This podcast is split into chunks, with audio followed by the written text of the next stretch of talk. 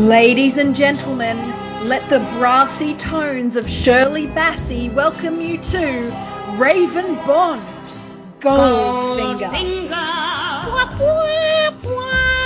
I'm so excited. I'm Natalie Bohensky, James Bond tragic, Goldfinger tragic, and with me is he's the pussy galore to my Auric Goldfinger. yeah, that sounds about right. He's attracted to women sexually, unless maybe James Bond came along. But we'll get into that. Uh, it's Stuart Late. Hello, Natalie. Hello, everyone. Hey, this is a pretty good film, Nat. I'm so excited, Stu. It's a pretty like, good one. It's it's great to have this kind of um, I call it like a high watermark of of the franchise. Yes. It's not perfect uh, oh, by not. Any, any means.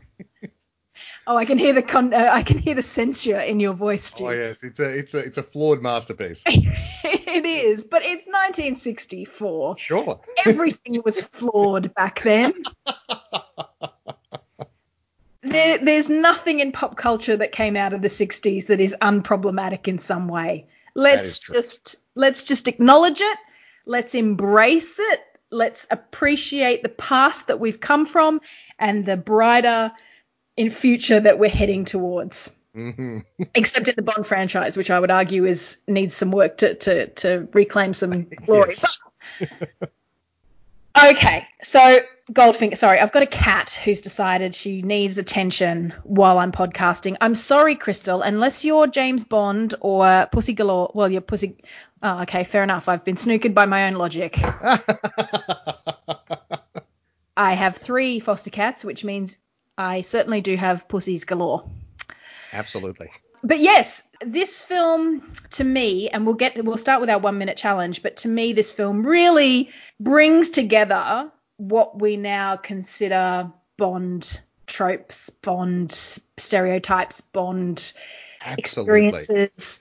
And you know there are things that happen in this film that then happen and re-happen, and uh, it, it sets a high watermark, I think for what yes, a Bond very much so. Yeah. You know, should have. We've been we've been talking for the last two films about how you know like, like this the series is still finding its feet and you know it, it's not quite there to what we would consider a, a, James Bond film. And then this film comes in and right out of the gate you've got that Shirley Bassey theme and it just oh, really man. sets the tone. And then the whole thing is like an, an insane elaborate plot with by a supervillain who yeah. has like you know, wood paneled, uh, you know, movable uh, displays of maps. topographical maps of his of his evil plans.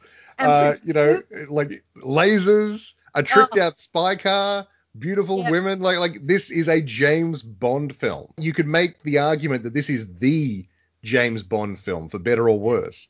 I remember hearing Pierce Brosnan talk about when he was first cast as Bond that his first film memory was seeing Goldfinger on the big screen. It was the first film that his dad took him to, and he was 10, and he just remembers oh, wow. the image of this gold painted woman lying on the bed on screen. And as you know, Stu, this is only a few seconds really of screen time. It's not there for very long. Shirley. I guess, but it's an indelible image, isn't it? It's like... so indelible, uh, indelible, indelible. It's legible and indeli- indelible. But to me, it sums up so much about what Bond is. You know, you've got that sort of beauty and danger, and you know, there's always something, the desire part of it, and in this and, case, and a woman and a woman dying to further the plot. Well, sure. sure. And hey, it's not just her, her sister does as well. Yeah, sure. Yeah, absolutely. They totally do that as well. and really for no reason, but we can get into that.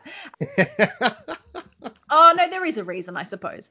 So I think that that, that beauty, danger, risk, desire, it's all kind of wrapped up in that image of the, the golden painted woman. And uh, I mean, I, I love it. It's so good. Oh, so good. It's incredible. For, for a long time, I saw this as a kid as well. I probably I'm trying to think if it would have been when I was about 10. I don't know whether I would have been that young, but um, I definitely saw this when I was a kid. And that really freaked me out, like the gold lady. Yeah. It was just such an incredible image to, to see. And then for the longest time, I thought that that was a real thing. That if you painted someone head to toe, that you could kill Yeah. them that way. It's not a thing. It's absolutely It's not, not a a thing. thing. It's another It's- thing where you know Ian Fleming's just been like, yes, if you if you paint someone completely with their skin, uh, they'll die. It's like yes, what? obviously they won't be able to breathe through their They nose or their mouth anymore. Well, it's like they, they call it skin suffocation. And it's like, did he just make stuff up? Like, did someone tell him that and he just never bothered to look it up? Yeah, I mean, surely that would imply that if you're in a really cold climate where you have to be kind of covered head to toe in clothing, that you could die of skin suffocation exactly. by that logic. I don't know. But yes, it's still.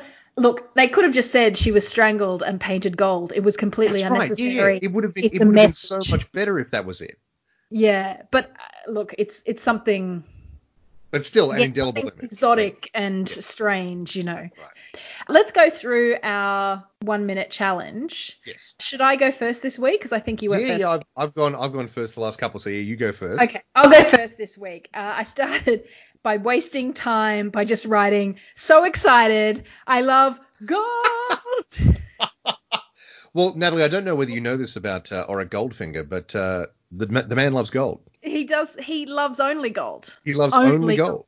Yeah, Only he gold. loves only gold. Silver, no, thank you. No. Bronze, get the hell out of here. Yeah, you can fuck right off with your bronze. Zinc, I'm going to shoot you in the kneecap. Titanium, don't even start with me.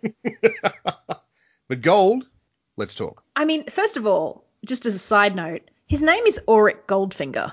Auric, Yes. like Auric or AU. I mean, that's that, that's Batman villain levels of naming right there. but that's the chemical symbol for gold. Isn't yes, exactly. Or- yes, or- AU. Yes. you know, like Nero in Rome had his Domus Aurea, which was his golden dome, or his golden palace, which was supposedly made out of gold. Like that's that's my level of Latin gold knowledge. And his last name is Goldfinger. We're surprised that he loves gold, or was Yes. that a strategic name change? Oh, you, you think you might have changed it by deed poll? Yeah, It's like I, I've got a brand. yeah. I really like gold, and I'm just going to consolidate everything. Or do you think Uh, it's one of the most extreme cases of nominative determinism that there's ever been? Yeah, that's right. It's like if your name became Diamond O Zirconia. Um, but the other thing I just want to mention as an aside is that Goldfinger was. So apparently Ian Fleming had this habit of naming villains in the Bond series after real life people. Oh, right. there, there was an architect called Erno Goldfinger, like a British architect, I think, who Fleming Right. didn't like because he didn't like his buildings. he, sorry, quick quick search. He chose the name to commemorate the architect Erno Goldfinger, who had built his home in Hampstead near Fleming's. Uh, it is possible, though unlikely, he disliked Goldfinger's style of architecture and destruction of Victorian terraces and decided to name a memorable villain after him but then he's also supposed to be based on uh, Amer- an American gold tycoon named Charles W. Engelhard. And Engelhard just doesn't have the same ring as Goldfinger. But but No. Goldfinger must be a name that he's given himself, unless it's a translation from a, a foreign language where I don't know. It's just like it's such a good name. Goldenschwassen yeah. or something. Yeah, yeah. Actually, I was going to say because um the actor who plays Goldfinger is he German? Yes. Now But he's meant to be British in Yes, the movie, he right? is. And so he was dubbed because Was he dubbed as well? What is with everyone Yeah. being dubbed in these early films? Because nobody can understand people with accents. but I was reading I was reading up on this because apparently he had to speak phonetically. So they wrote his lines out phonetically so he could just say the words, but he oh, was right, so he didn't slow. speak any English at all. only a small amount, like Right. barely spoke English. So they wrote everything out for him phonetically so he could just say the words. But then because he was slow, he had to speak really quickly so that when they dubbed it, it matched. Right. Because he was going, you know, like, my man odd job will take care of that, you know, and then they'd have to get him to go, my man Oddjob will take care of that. So then they could add in the accent. Right. Okay. But then, but, But- then the dub. But this is what confuses me then, because the whoever dubbed his voice has a bit of a German lilt to their voice. He's, yeah, so he's put on a German accent and he was an English actor named Michael Collins. But then why would he put on a German accent if, if he's meant to be British? Yeah, it's Nothing about this makes sense. it's confusing. He's supposed to be a British supervillain, but he has a German accent. Yeah, I look, I don't know. Interesting fact though, just having brought up Gert Frobes, I think it's Frobe, Frobe, Frobe, Gert Frobe.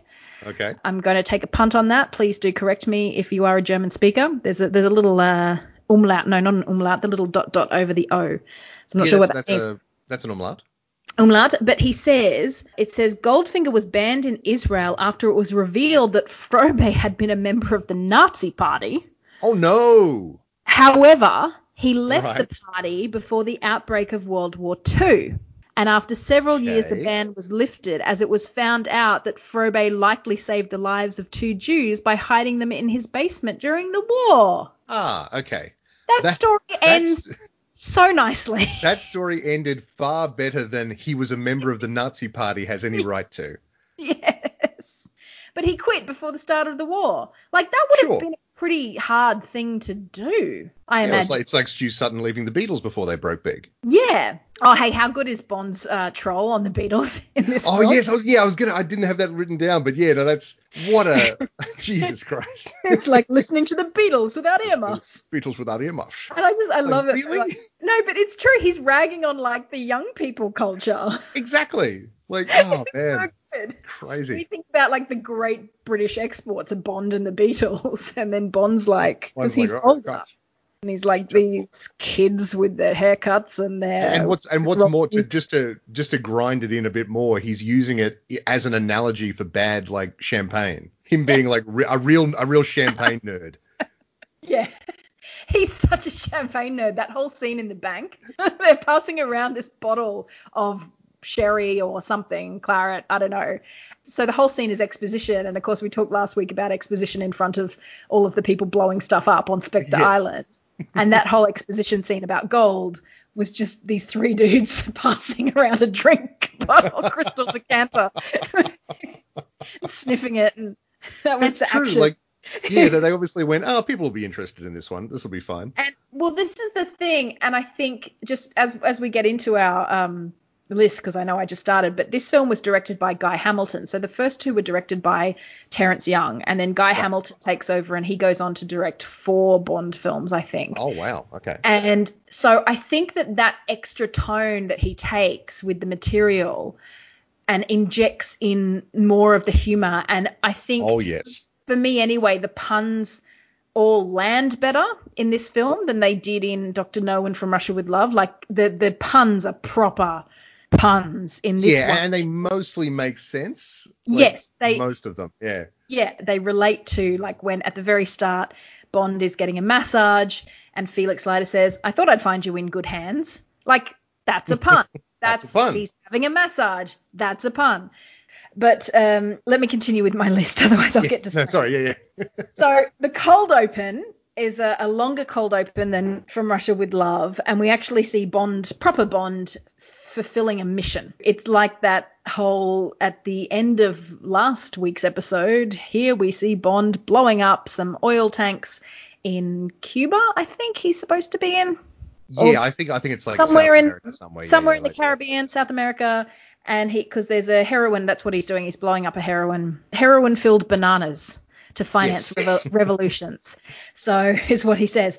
But he gets to the place by swimming there in a, a wetsuit. Oh uh, yes, he does. Yes, he or does. a dry suit, I should say, with a duck on his head. and I like I love that whole sequence. As a kid, I remember being entranced by the idea of Bond having a wetsuit, taking it off, and he's got a perfectly pressed Yes, uh, white tie, white white. tuxedo. on underneath, perfectly pressed, even with the rose that comes out, it seemingly comes out of nowhere to finish Yeah, off he just pulls he just pulls it out. It's like, where was that? And it's like, but his hair would be wet, and his hair is not wet anymore. It's perfectly coiffed. It's It's ju- Bond. like it's Bond. Bond. It's the whole. He, he's so cool. He's been swimming up to this tank. Uh, that that moment that moment made me cackle because that's such a that's such a thing that has been like parodied in so many other different things. But like but you know, you- when, like yeah, he- when, when it happens, it's obviously meant to be tongue in cheek. Like it's meant to be a little bit campy and, and, And- fun. And that's what I mean. Like, I think that Guy Hamilton, in using that as the, that first thing, the first time you see Bond in this film is him emerging from the water with a duck on his head or a- Yes. a, Yeah. a seagull on his head. And that kind of sets the tone. It really does change from, oh, this is a serious spy thriller to, oh, this is a Bond. This is a you Bond it- film. it- yeah, exactly. It, this is a deadly serious mission he's doing, but also he gets there with a duck on his head. Like he didn't need that. He could have just emerged from the water in his spy gear, like in his wetsuit, yeah. and then do the tux reveal later. He didn't need the duck, but they went with the duck, and I, I find that fascinating. So That's I had a very to good that down. point. That's a very good point.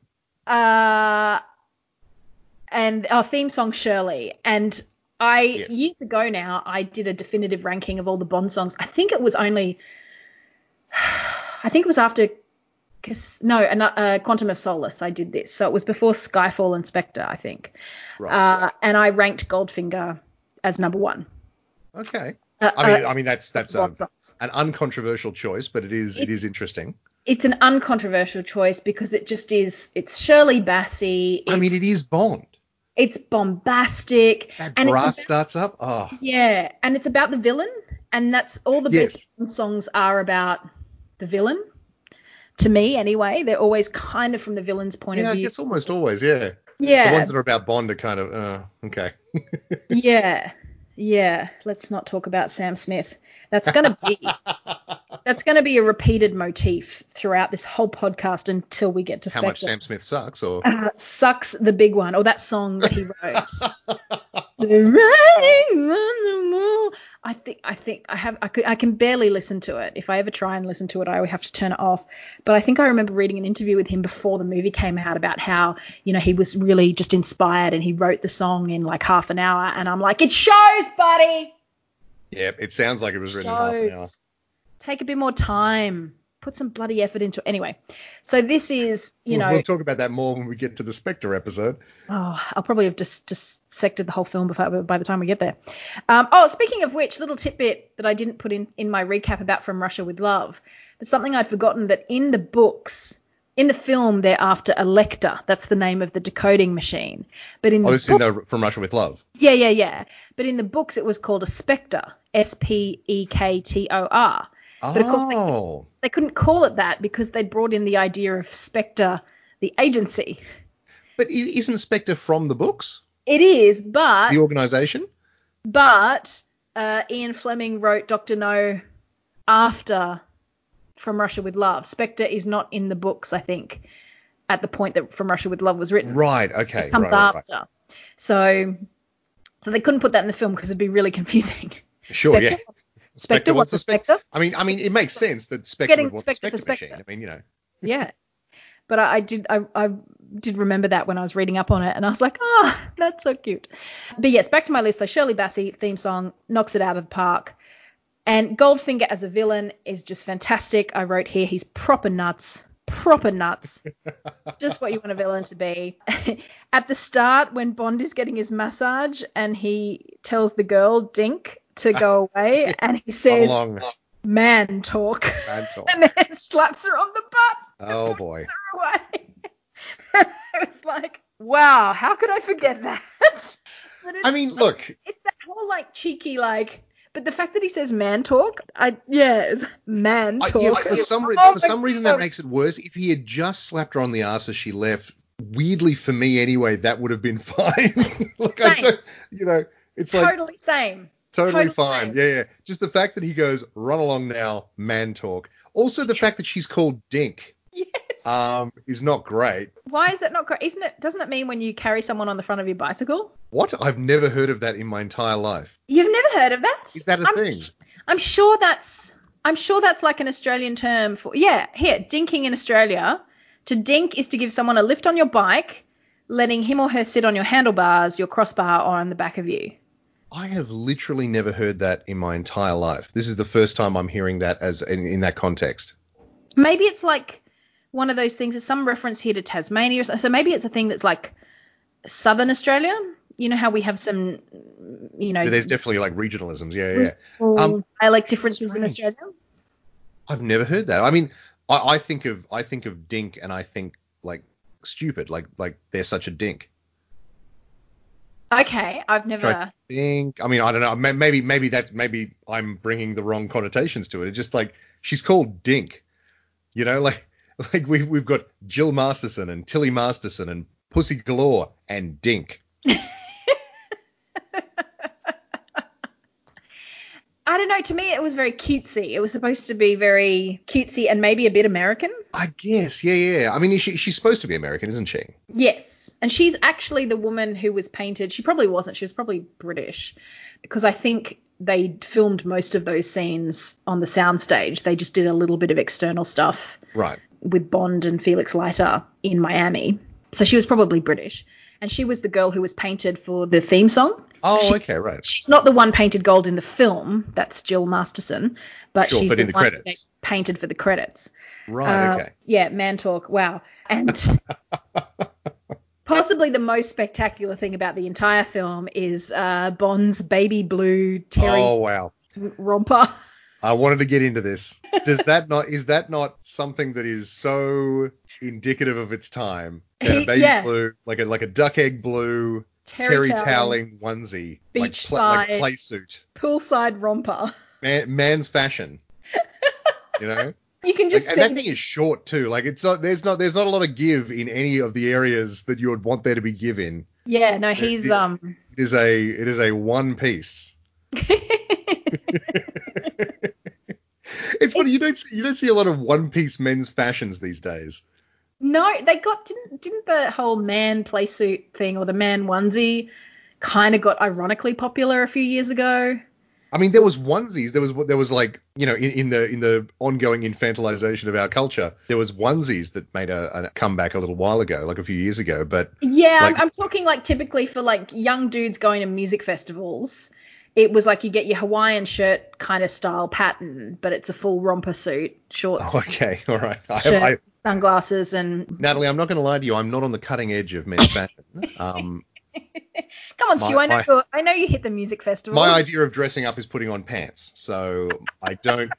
I'm not always at the top end of, of what's you know cutting edge in in haute couture. Have you encountered in in our time of, uh, and I know we're we're not supposed to be focusing on on COVID nineteen, but uh, have you had any accidental, you know, no pants revelations on uh, Zoom meetings? No, I've actually I've been very I've been very um uh disciplined about that and actually worn pants for all my Zoom meetings just in case. Because I, 'cause I just know that the day that I don't wear pants is the day that something happens where I have to suddenly get up, and it's just no no one's having fun in that situation. Someone's got to be really quick to take a screenshot. Uh, yes, And then drinks are on you at the Christmas party. absolutely. You know, just just the imagine the world where you can wear that unironically poolside or you know down the beach or whatever, like just a just a terry toweling baby blue onesie. Yeah. Like it's just looks comfortable. He, I mean, he does look comfortable. Um, particularly when I, uh, you know, he he he finds I've, I've written down gold paint as my next thing, but there's the game that he plays. He plays gin with some unsuspecting patsy who he Oh, cheats yes, every day. absolutely. And it's such a good, and this is the thing, they really establish Goldfinger's character very quickly, Mm. very early, and, and very completely. So you know this is a guy who's super rich, but he's obsessed with winning. He can't bear the thought of losing, so he just cheats with absolutely no remorse, no compunction. He has a compulsion to cheat without compunction. I think that's what I'm trying to say. I think I'm supposed to be a writer who understands English, but who knows? Um, Bond then is told by Felix Leiter, you've got to keep an eye on this guy. So he goes to see what's happening with this game, works out that Goldfinger is cheating. And then what does he do? Immediately rocks up to his suite, takes the key off a, a nice hotel maid to Yeah. open it up, saying, You're very sweet. Goes in, immediately then just screws with Goldfinger. Yeah, like, like instantly after being told this is the guy you have to like track and he's the focus of our mission. He's like, I'm just gonna fuck with him for a bit. yeah. And his voice is very distinctive. Yes, I know, I know. And he's like, now, li- now, Now hear hear this, this Goldfinger. now hear this, Goldfinger. you're going to stop this and you're going to start losing, let's say $50,000. And then he just proceeds to mac on with Jill Masterson. And it's never really explained. Oh, he talks about having dinner in the best place in the house. So one assumes they move hotel rooms to his room. And I suppose he doesn't Are, are know. we are we one thousand percent sure that that wasn't a very subtle double entendre, or oh, was he? You think he is referring to his magic penis? I I don't know. Who knows? Okay. Well, look, everything Bond says in this movie really is a That's reference it. to his magic penis. But and they don't know, I suppose, at this point that Goldfinger is dangerous. But he's been given a job by MI6, who for as a spy, to keep an eye on a guy. Maybe don't just totally fuck with him from the start and make off with his girl Friday, who he Yeah. paid to make him look like he's got a sexual interest in anything other than gold. Well, actually, And- yeah, you, you, that's a very good point. In that, like in the last two films, and it's really interesting watching this film after watching the previous two. Like, I think this is the this is the first, definitely the first time I've ever done that, where I've watched, you know, Doctor No, From Russia with Love, and then Goldfinger, and that's the order that they came out in, and they came out one year apart, 1962, 63, 64. Unlike the previous two films where Bond is actually a semi-competent spy, this is the first film, and this is some this is a trend that continues right through the rest of the series, where Bond just follows his dick and his id. Like he just he just goes around like just doing whatever the hell he wants, screwing with whoever he wants, like just you know what I mean? Like like it, it's impossible to imagine the James Bond of Doctor No doing what James Bond in this movie does. And it's only two years gone. It's only two years gone. Like we are three films in. There's one movie between them, and suddenly he's become this insane raging id monster. he just does whatever he wants in this movie. He really does. Like it just, it's just, he just. the only good thing is, is that there are consequences, and that's There are. that's, That's the right, yeah. redeeming. That's the redeeming feature is that Bond fucks up, but there are consequences to that. He doesn't just get out of it scot free. He goes and has the meeting with M, and they talk about gold. Weirdly enough, that guy who plays the Bank of England guy. Hmm. I remember going, I know him from somewhere. I know him. And this is how, you know how your mind just makes weird connections and you can remember people from places. He was subsequently in episodes of Yes Minister and Yes Prime Minister. He was the guy who they made the chair of the Bank of England because he was an old boring fart who just did whatever he was told. Oh, right. Okay. I yeah. know this is a weird side tangent, but I just remember seeing him going, oh, that's that guy. And I was just looking him up before. His name is Richard Vernon, which isn't that the name of that American actor who was in The Breakfast Club? Anyway, it said that because he went bald and kind of looked old, quite young, like he was in his 30s, but looked way older. So he started playing kind of landed country gentlemen and old established types uh, Sure. and establishment types. And so he was only maybe just under 40 in this film. That- what? Yeah. he looks way That, older. that man is 70 years old. yeah, but this is the thing. He got to he got to his mid 30s apparently and ended up looking that old. So that's the And type just like looked into the Ark of the. Covenant. Like what? What Yeah. happened to him? Yeah, he just went he went prematurely sort of bald and old and grew a mustache and then went, Oh. "Yep, I'm playing everyone's 70-year-old doddering kind of establishment guy drinking wine and smoking cigars." But the other thing about age that I, I found out inevitably just looking through stuff on Goldfinger was so this Felix Leiter is a different Felix Leiter to Dr. No. Dr. No it was Yes, played yes, by absolutely. Jack Lord and this guy it's played by another guy whose name I can't it's like Cal or something and he decided that he would play the role kind of that slightly older colleague to Bond someone who's you know a contemporary but just that little bit older a bit more experienced how old do you reckon he is in this film Oh Like, God, you- is this another thing? Well, No, well, no, I no. was going to say. So the the thing that I found really interesting is that in the first movie he's played by Jack Lord, who obviously is a is a handsome, you know, virile young man. And then like this guy comes along, it's like Jesus, Felix got it down. Has what- what's been happening to Felix Yeah. between films? and my point here is Stu this guy is a year younger than Jack Lord What? In real life That is insane. Yeah. So how how old was he? Like in his in his like late 30s, early 40s? Hang on, let me look. His name was um CEC. I don't know how to pronounce that. Linder. Cess, I guess. Cess? Cess, Linder. Cess Linder, like Cecil, I suppose. Like Cecil, I guess. Yeah. Um, okay, he was born in 1921, so that would make him 43 around that age when okay. he played. I mean, like uh, I buy him as a 43 year old, yeah, but which like means the fact that he's a year younger than Jack Lord is yeah, bananas. which makes Jack Lord like 40, 41 when he played Felix Leiter. Sure. But yeah, it's weird, isn't it? Um, so back to my list. Sorry, I'm diverging, but I just think this stuff is really interesting. no, no, that was amazing. I also wrote down golf game because I love the Oh, golf yes. game.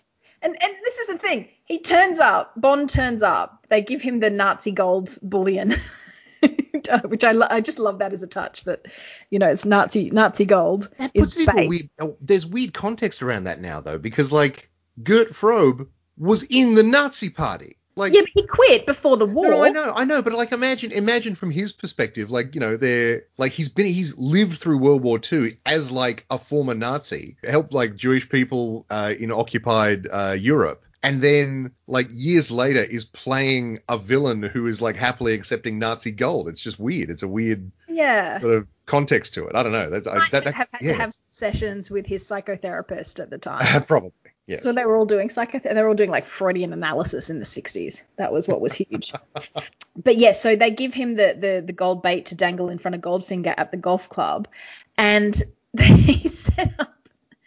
Like watching it again, it's like, oh, it's so obvious. And he says, uh, he he goes to play with his normal golfing partner, who says, oh, I've got a friend who's just dropped in, who's the same handicap as you. Maybe you'd like to play with him. And he looks at Bond and says, how do you do? And Bond goes, how do you do? And it's like, oh, that's the guy who just screwed well, what I love Sammy. Like, how I- could you not recognize that voice? I did love that uh, the movie kind of has Goldfinger instantly click. Yes, it like does. I did love that. I, I love that like Bond thinks he's being all like surreptitious and haha, like I'm a spy. And Goldfinger's like, oh, this is that asshole who like screwed me over in, in Miami. Yeah. Like it's it's he instantly knows who it is. Like thus starting the run of James Bond being the worst spy. yeah. That's mean. Oh, I won't have it. He's the worst spy, Natalie. He's a great spy. From now on, like I've been surprised in the last two films, he's been actually pretty competent. But this movie and onwards, he is the worst spy. Well, we'll have to have words, Stu. Thank goodness we've got a podcast where we can Thank talk goodness we have a podcast to hash it out. what I love about the golf game is that Bond, having known that he's a cheater from Miami, Mm. pretty quickly goes, This guy's probably going to cheat to win this gold bar. And then he has, and again, lovely little characters. His caddy, Hawker, I think his name is. Oh yeah, what a Great great little- little, great little Yeah. minor character. Great little minor character who just totally goes, Let's screw with this guy. Let's really. Like, the, the caddy's the one who suggested. He's like, hey, let, let's let's screw this guy over. Yeah, and, A says, let's have a little bit of fun with Mr. Goldfinger. And he's just like, I am on board for this. Yeah, Clearly had- this is fantastic. Clearly he's had to caddy for this guy before, or well, not caddy for him, but caddy for someone else who's playing him. And he's like, this guy's a dick. Um, let's give him a taste of his own medicine. And so by the end, and Bond is doing the whole because he switches out the balls, and at the end he, you know, goes, oh, you've he he deliberately misses his shot because it's Bond. You know that he would have been able to make that last putt, but he misses. So Goldfinger thinks he's won, and then he goes, oh, but here's my ball, and this is a Slazenger seven, and you play a Slazenger one, and you must have picked up the wrong ball, and and I suppose we're sp- playing strict rules, so that means you lose the the um the green hole. oh, I think that means you uh you lose the match. Uh, Yeah. And so Goldfinger knows that Bond has cheated to get him out, but he can't do anything about it because he was cheating first. that's right. Yes, And exactly. so he, he still pays the money. He still writes Bond a check for five thousand pounds, which we don't know what Bond does with. I mean, Bond Uh, trousers that absolutely. Like Bond, Bond just takes that. That that's just uh, a perk. But he doesn't have a chance to cash it or anything. And and his car ends up getting crashed and, and knocked off uh, in Switzerland. So one assumes, or or maybe Goldfinger just cancels the the check or something. Um, but I love the fact that he just still goes, yes, I'll pay you, because it's that whole like big dick move of like, Yeah. you cheated, but I was cheating. Let's not make a fuss about it. Uh, I don't want to see you again. This is twice now. And Bond's like, twice? What do you mean? And he's like, you know what I mean. Take your money. And, and this is the first time we meet uh, Oddjob. Ah, Oddjob. Just mwah. I mean, the, the platonic ideal of the Bond henchman. He is so great. And I was doing a bit I was doing a bit of research on Harold Sakata, who plays Oddjob. He was actually Hawaiian of Japanese descent. Right, So okay. there's there's a fairly strong Japanese, I guess, um, population in Hawaii. So he sort of belongs yeah. to that. He became a weightlifter and a professional wrestler. And oh, they okay. Well, that makes sense. yeah. Apparently, he was like super skinny as a young guy and was like, oh, I, I look like a, a, a, you know, 90 pound weakling or whatever it is. And he started lifting weights and then he just totally bulked up. I mean, yeah, he certainly did. He won a silver medal for the United States at the 1948 Summer Olympics in London. And then they found him, I think, on a TV show or something. They found him and they were like, that guy looks cool. And he had never done any acting, you know, apart from wrestling, whatever you consider wrestling to be. Um, but, but they were like, well, that's okay because he doesn't need to speak. He just has to kind and he had this like good stare. So they just really, you know, picked the best guy. And he apparently he he in that final scene where Bond electrocutes him in Fort Knox, and we'll you know get to obviously the resolution of the film. But he was um, burnt because there were sparks and stuff flying around. He was actually burnt, but he was holding onto his hat in the grates because he'd been told, you know, when I say cut is when you can let go. And so he was holding on and his hand was burning. But the director had cut and he was like, no, I'll keep holding my hand. keep holding that. hat. Oh, And wow. the director yelled cut and he was like, oh, can I get um, some Savlon? Um, maybe some water. like, what a champion. Was he Um, okay? Yeah, yeah, yeah. He was fine. He was fine, but you know, he, he you know, ended up fine. But yeah, just uh, like one of those things where he didn't have the experience on set to go, oh, if there's something going wrong, I should probably stop and point that out. Yeah, that's right. He was like, oh, well, I've just got to keep going until they get the shot until it says cut, you know.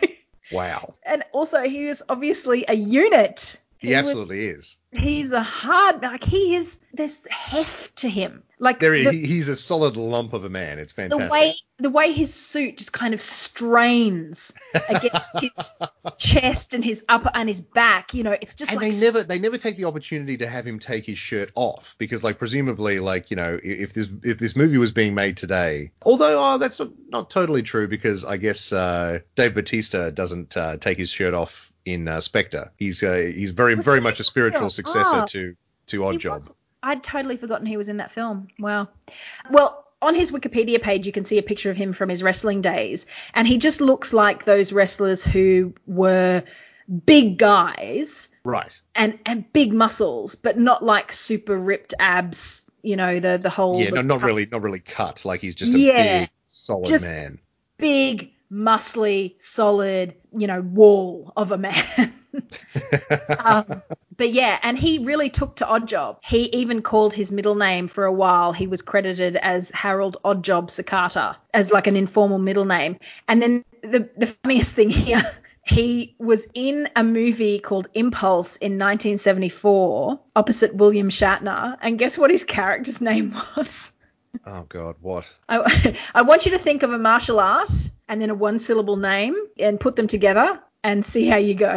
oh god what what Just think of a martial art. Just think of a martial art yeah and then think of a one syllable male first name and then put them Karate. Joe Oh my god, you're so close. Karate Yeah. Pete. Karate Pete okay That was just, isn't that the best name? Karate. Pete You're playing opposite William Shatner. You're going to be Karate Pete. wow Yeah, so he But yes, and no, really good, really good character, really, really well played. Uh, lo- love his hat. I mean, that's the first time we see a villain with this with a quirk. I don't know what's the word I'm thinking of, like with a with Well, a like a gimmick, a gimmick. a gimmick, a gimmick. Yeah, a, a henchman with a gimmick. and parodied obviously brilliantly in Austin Powers with Random Task. Random task. I'd forgotten about that. Yes, Yeah. exactly. Who, who throws his shoe? Throws his Who shoe. throws his shoe?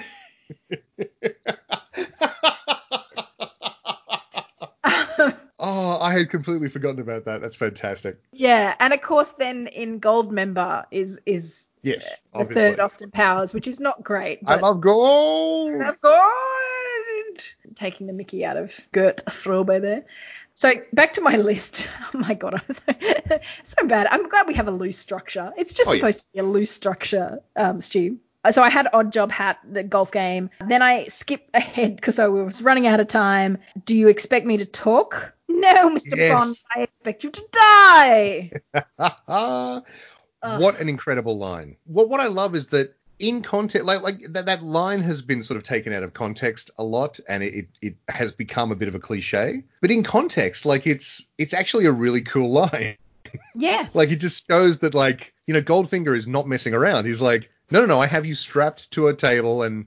An industrial strength laser is slowly making its way towards your magic penis. And um, this isn't like a, an interrogation. I'm going to kill you. I'm just taking my time because I'm a psychopath. You've now run into me three times. And because I think, I'm not sure if it's in the film, but I think it's from the book where Fleming writes the first time is happenstance, the second is coincidence, the third time is enemy action.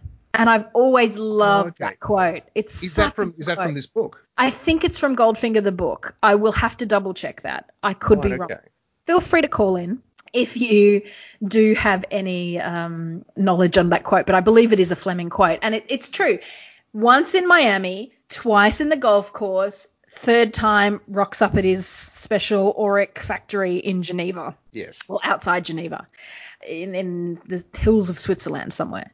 So, and, and that's the thing. It's like, I don't need you. You're just here to, to die. And, and in terms, as we're talking parodies, we should mention Hank Scorpio from The oh Simpsons. yes. I think that's regularly voted as like one of the best Simpsons episodes of all time. Like it's constantly good. there in top five lists of best Simpsons episodes. And the whole gimmick is is what if Homer became a henchman for a international supervillain who happens to just be a really great boss, really nice That's guy. it. Such a Um, great episode. and at one point, he has a Bond like character strapped to a table with the laser heading for his crotch. Mhm. The Bond character escapes, and Homer accidentally just manages to clock him. Well, he um he someone said he he goes somebody stop him and he just like tackles him Yeah. and then henchmen come in and just shoot him while he's lying on the ground. He's like, "Thanks, homie, you did a good job." While the guy's just being peddled with machine gun fire. It's just, I mean, and that's the thing. It's in in this show there are a number of elaborate ways to try to kill Bond. Well, it's, Like- it's the first it's the very first death trap. Yeah, it's but the, I mean, he could have just had Oddjob. He Oddjob knocks Bond out in Miami. He could have just killed him. Like if if Goldfinger is as ruthless as he turns out to be, and he finds his his golden girl in bed with this guy who's obviously Mm. screwed him over in the game, he could have just put a bullet in his head, killed That's her, right. and all of a sudden they've got a you know murder suicide or something. But it's like a warning because of that whole like ah Yeah, exactly. It's like ah. you're my enemy. This is a game. We must dance. Um, and they do treat it like that. Actually, now that you mention that, I, I just wanted to bring up this is something like I meant to bring up in the Doctor No episode, and then I meant to circle back to it last week, and I forgot about it again. But you've just pointed out that this is the first death trap that, that we've ever seen in, in a in a Bond film, where he's strapped to a, a table and a laser is is slowly moving its way towards him. It's absolutely a death trap. But we actually see a death trap in Doctor No. It just doesn't happen to Bond. It happens to Honey Ryder, who for absolutely no reason is like chained to the floor of a sloping I guess it must be a boat ramp or something, and the Yeah, water, yeah. like the water is coming in. I guess that's supposed to be like some weird, like slow death for her, and Bond just comes out. Like it, it, they don't make a big deal out of it, but they just sort of he appears. Honey Ryder is chained to the floor of like a sloping boat ramp with the water rising, and he just he just undoes her, and, and they get out of there. But there's this this weird little precursor to what would become a staple of these Bond films, which is like Yeah. Honey Ryder was in a death trap. Yes.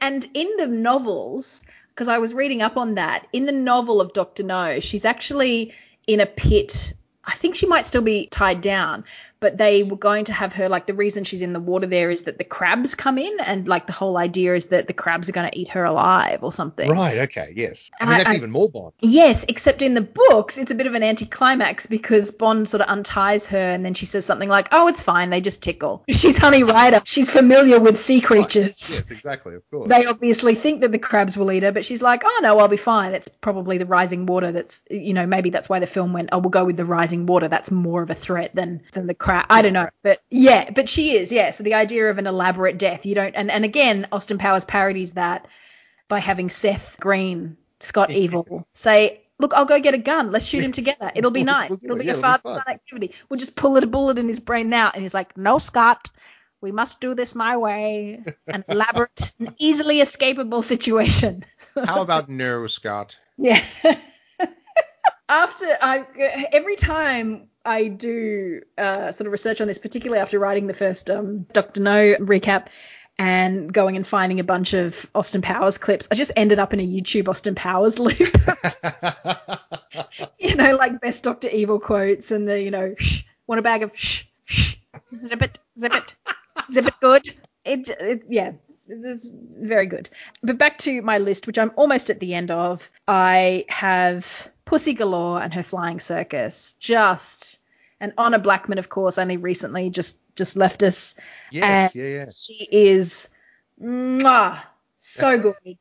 And what I love about her is that she, I think she was like 37, 38 when she made this I, film. I looked this up. Yeah, yeah. She's she's about she's actually the same age as Sean Connery, so, which is yeah, so so mid thirties, I think. and that's, you know, amazing because everyone else is, you know, 20.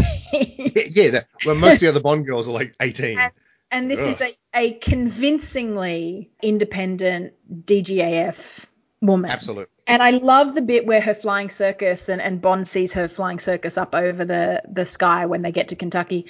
And it's like, oh, very talented chaps. And she's like, they should be. I taught them. And then they all land and they get out and they're all incredibly hot, attractive. stunning women. blonde women. Yeah.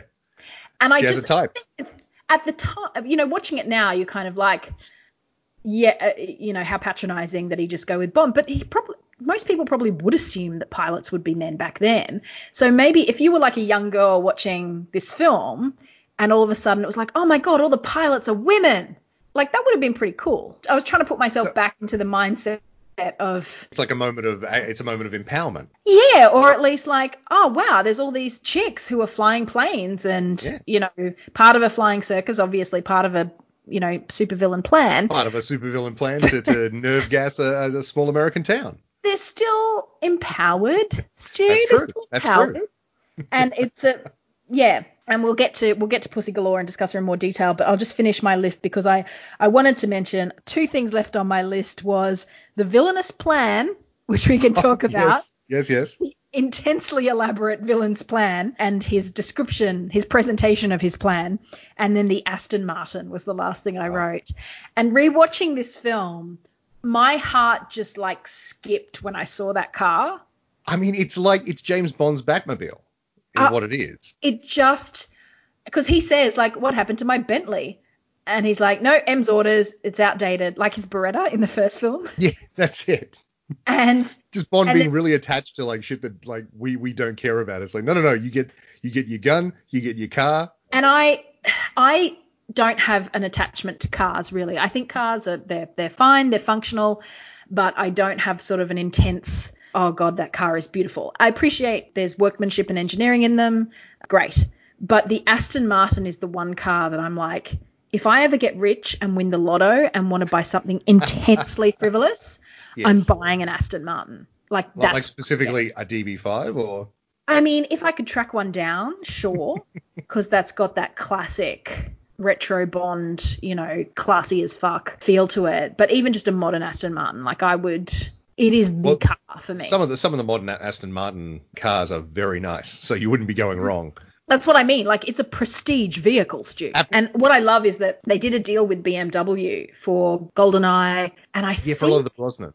Yeah, I think they went back to Aston Martin for Die Another Day because it was the 20th anniversary. But yeah, in the first one, they're like, hey, here's your BMW, James. Look at all this stuff. And then they never use it. Yeah, it's just like whatever, we don't care. It's never used in battle. But yeah, so that was my list due. Aston Martin is. Uh, Well, then also um dur- during the um during the Roger Moore era, he's driving Lotuses for a oh, while. the Lotus. Yes. Oh yeah, the Lotus from uh, The Spy Who Loved Me. Yes. yeah. So I mean, lots of lots of car talk in the in the future, I imagine. Um. Uh, so that that's your list. You're all. That's my list. That's your list. You Yeah. you've said nearly everything on my list as well, so that's good. Saves us time. But I, I did have I did have the car, the DB5, on my list, which was um yeah like when it, when it showed up, you're right. Like, like it's like it's like a beloved character. Like when Yeah. it showed up, I'm like, oh yes, this car because this is the car with the ejector seat. Yes. It's like it's a fully tricked out spy car. They go from a briefcase in From Russia with Love to a fully decked out spy car in Goldfinger. You know, like it's just such a step up. It's a, like nothing is more indicative of the step up from From Russia with Love to Goldfinger than that. In From Russia with Love, he gets a suitcase with some coins and a knife, right? And in this one, he gets a fully tricked out super spy car.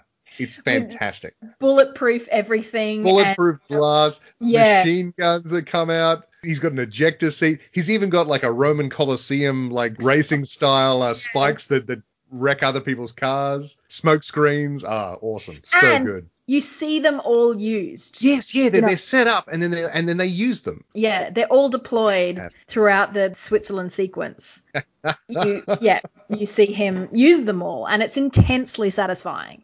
You know, when the ejector seat, he's driving the car back after he gets pulled up in the in the forest near the factory, and he has to drive the car back. First of all, who lets him drive the car back? I know that seems that seems a bit seems a bit careless on that guy's part. I think he maybe deserved to get the punted. conversation going, uh, I'll drive. No, I think why don't you just let me drive? I'm look, I know it's a very tricky car. I'll drive it back. I just I'm trying not to get it ruined. Do you understand insurance premiums. I'm the only one covered to drive it under insurance. If you just let me you've literally seen the car raise a shield to protect itself from bullets. You don't think there'd be some funny no, no, no, no, no. Just take the passenger seat. It'll be fine. You can just keep the gun on me. It's totally fine. Oh, no, absolutely. Swear to God, I've used all of the tricks already.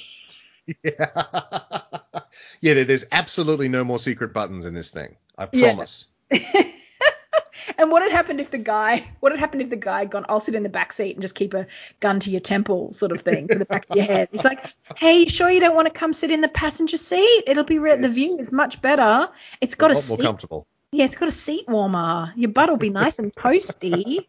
so Um, good. So let's talk about some concepts. We've been going for about an hour just on all of our recollections of the film, but I've been talking heaps of bollocks. What what are some things that you noticed about this film, or what are some takeaways? Yeah, yeah. Well, I mean, obviously, so there was the spy car. I and and to jump off that, Q shows up again uh, in the film, which is great. Desmond Llewellyn, proper Q this time too. Like he's not just handing over a briefcase. And Uh, again, he's I, like, now pay attention, 007. yes, and I think this this is down to the director Guy Hamilton again, who told Desmond Llewellyn, you know, let's bring a bit more humour into the scene, and that that's what resulted in getting that banter. We also get uh, uh, the MI6 version of Spectre Island with the walk and talk, with everyone doing like some weird crap in the background. Yes. Which is great, just great. People with flamethrowers, people shooting things. One guy shoots another guy, and then he takes off his coat. He's like, "I was wearing a bulletproof vest." Yeah. Ah, so good. Weirdly enough, I happened to be watching, not to get too ahead of ourselves, but I had an intense yearning to watch the opening pre credit sequence of GoldenEye the other day Oh, right. After we talked about it. after we talked about it. And I watched it, and then that led me, as YouTube often does, it pops up other suggestions, and it popped up Bond and Q in GoldenEye. And it's so similar to that Goldfinger one, to the point where, you know how Bond.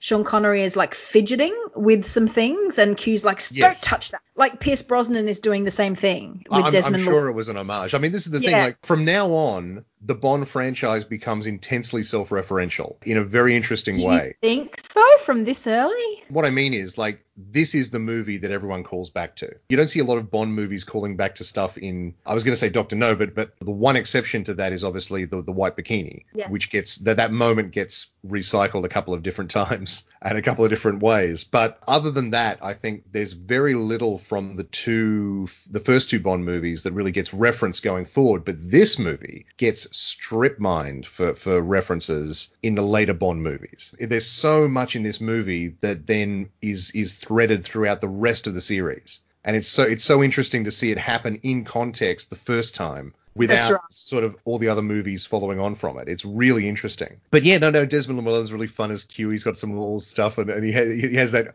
I mean, again, I, I can't remember. This is obviously the first time he says it, but like, you know, he's said it before. He's like, you, you're joking. He's like, I never joke about my work 007. Yeah. Yeah, it's just great. I love it. I love it. And things Bond looks suitably chastised as that moment. Yeah, that kind that's of it, exactly. oh, okay, I better shut the fuck up. Um, it's great because Desmond Llewellyn is famously a very non-tech savvy, and I think virtually. oh, is he? I didn't know that. Oh, there's rarely an interview you'll find where he doesn't mention the fact that he has no idea what he's talking about as Q. Oh, right, okay. Like all of the, te- the techno babble, he doesn't get it. He never got it, but he has to act convincing and remember the words. And I think it's funny when he's doing stuff with the car. There's a lot of like cut shots where he's sort of pointing at things, but you don't see him in the shot. Right. Okay. Yeah. Yeah. And then they cut to they cut to technical a random hand model They, to. yeah, they cut to a hand pointing at the, you know, the, the driver's side. Um, uh, what's the thing in the middle of the car? God, words, uh, Natalie. the, the, the steering, like the the gear stick. Yeah, or the gear Yeah. stick, the the bank in the middle where all of the controls are. The armrest. The armrest. Okay. Yeah. A console, he pulls it up to point out where the you know you get reception for your little thing. I, I I didn't notice that in the moment, but now that you pointed out, yeah, absolutely. He's he's saying lines and then they'll cut to a hand, Yes. like just pointing. He's he's obviously able to record that later, just reading from the thing convincingly. and not to ruin it, but in the clip that I was watching of Goldeneye, you can actually see him, and I never noticed this before, but on the, the smaller screen closer up, you can see him look over Pierce Brosnan's shoulder to obviously somebody standing there with the lines on a big bit of cardboard. oh, Because really? His eye line kind of drifts from looking directly at Pierce, but they've set up the shot so. And I never noticed it until this time that I just watched it, you know, a few days ago. And I went, he's looking at lines off screen. Like he's, yeah, he's he's reading off cue cards. and of course he was a lot older by then, so he probably had. They're making it easy for him. He he, he was a venerable institution at that point. That's right, and they've set the shot up so that it looks like they're looking directly at each other, but you can see Desmond Llewellyn's eye line just drift off. So yeah, so what do- what do you think of the plot of this film? That, that Well, I was going to say, so that that's my next point. So, uh, the brilliant plan by Auric Goldfinger. I love that Bond thinks it's brilliant. Li- Like he has a certain professional like appreciation for, for what Goldfinger's doing when he when he figures it out. Yes. And and Goldfinger's obviously pleased that Bond thinks it's it's cool. You know what I mean? Like they have a little mutual sort of appreciation for each other's craft. yes, I quite like. It's a very Yeah. civil, it's that, that, that level of like civilized brutality that that uh, a lot of the, the the Bond movies sort of revel in. Uh, I really like that. They're among scoundrels, sort of. thing. Exactly, exactly. Yeah, it's very good, very good. As far as the plan goes, I mean, I guess it makes sense. I mean, it's it's nonsense. It's com- it's everything about it is complete nonsense. But it's like, okay, I guess he's going to contaminate America's gold supply so that his gold becomes more valuable. Funnily enough, I believe that was a change from the book because I think, yeah, I think in the book he actually does plan to steal them. He plans Oh. to steal the gold. Oh, And okay. obviously when they get they get the script treatment, they do the same sums that they have Bond do, which is you're never going to be able to do all that in 2 hours. Yeah, I guess it's But one thing. that's- It's one thing to say it on the page, but it's another thing to film people loading box after box of gold bars. Yes, yes. So, and then the concept that he nukes it, it also gives an incredibly high stakes ending for Bond to be tied Yes. to a nuclear device and have it tick down uh, to the final Tick few down. seconds. Which, by the way, was actually three seconds because he says to Felix Leiter, or he says to someone like another three ticks and oh, what does he say? Another three ticks and something, something, something. But of course, they decided to stop it at 007, so that was a different shot inserted later. But he actually oh, said, really? What, they were going to have it stop at 003. yeah, yeah, like three seconds to go. That doesn't And mean then- that doesn't make any sense. Some bright spark went, why don't we Yeah. have it stop at 007? Because then That's that's like funny. They'd already filmed the the piece, so they had him say uh, three more clicks, and it would have been something, Doomsday or whatever he says. I can't remember. Well, when you think about it, like seven seconds to go is a strange number if if it's not 007. Do you know what I mean? Like like you know you you, right. you leave it to two or one second left yes. is more. Uh, so I guess three they were probably thinking, oh, it's it's you know suspenseful, but it's like yeah, of course it's 007. You have three numbers. I, I thought that was why they had the three like timers counting down. No, it happened the other Make way. it around. 007. Like how weird. How weird that, that that only occurred to them like after they filmed it. Somehow later in the process that they went, ah, it could be 007. Wouldn't that be three. There's three there. It could be 007. They, they also he also refers and I, I didn't have this on my list but it just occurred to me um he refers to another 00 agent in this one Yes, 008. 008 he says if, if I if I don't report in 008 replaces me which I Mm. think is the first time they've mentioned that there's other 00 agents I mean we've sort of assumed that they're you know he's 007 there's assumably 001 through 6 at least but yeah like the idea that there's other 00 agents out there that who could do the job just as well and I wonder what's happening with them Yeah, well, what are the other ones? I know that obviously Alec Trevelyan in uh, GoldenEye is 006. In Octopussy, I think he's investigating 009's murder, but that's it. You can't have 0010, or can you? I mean, you they can, do. but sort of But can you imagine had it not been double? I mean, like, it's o, it's 010. You, you're in binary by that point. no, well, it would be 0010. yes, yeah, yeah. 0010. You're starting starting to get like a phone number. Um, I wonder about the process that Ian Fleming went through to get come up with 007. Because can you imagine had he picked 005 and we'd all be going, "Welcome 005," and we'd all be going, "Oh, 005." Yeah. So cool. But it just doesn't seem cool. Only 007 sounds Only 007. It, 007 sounds right. And is that Yeah. because it's the best possible combination of sounds and numbers? Or is it because we've just heard it for 60 That's years? That's right. And we were like, ah, 002. it's not just sounds wrong. 004 just doesn't sound right. Anyway, uh, I'm just pondering. No, no, it's really interesting. It's the sort of thing that comes up when you're watching these films in order. Things like that leap out at you, where you where you're like, they, they hadn't figured that out yet. Th- This film is where they figure it out, uh, like basically everything.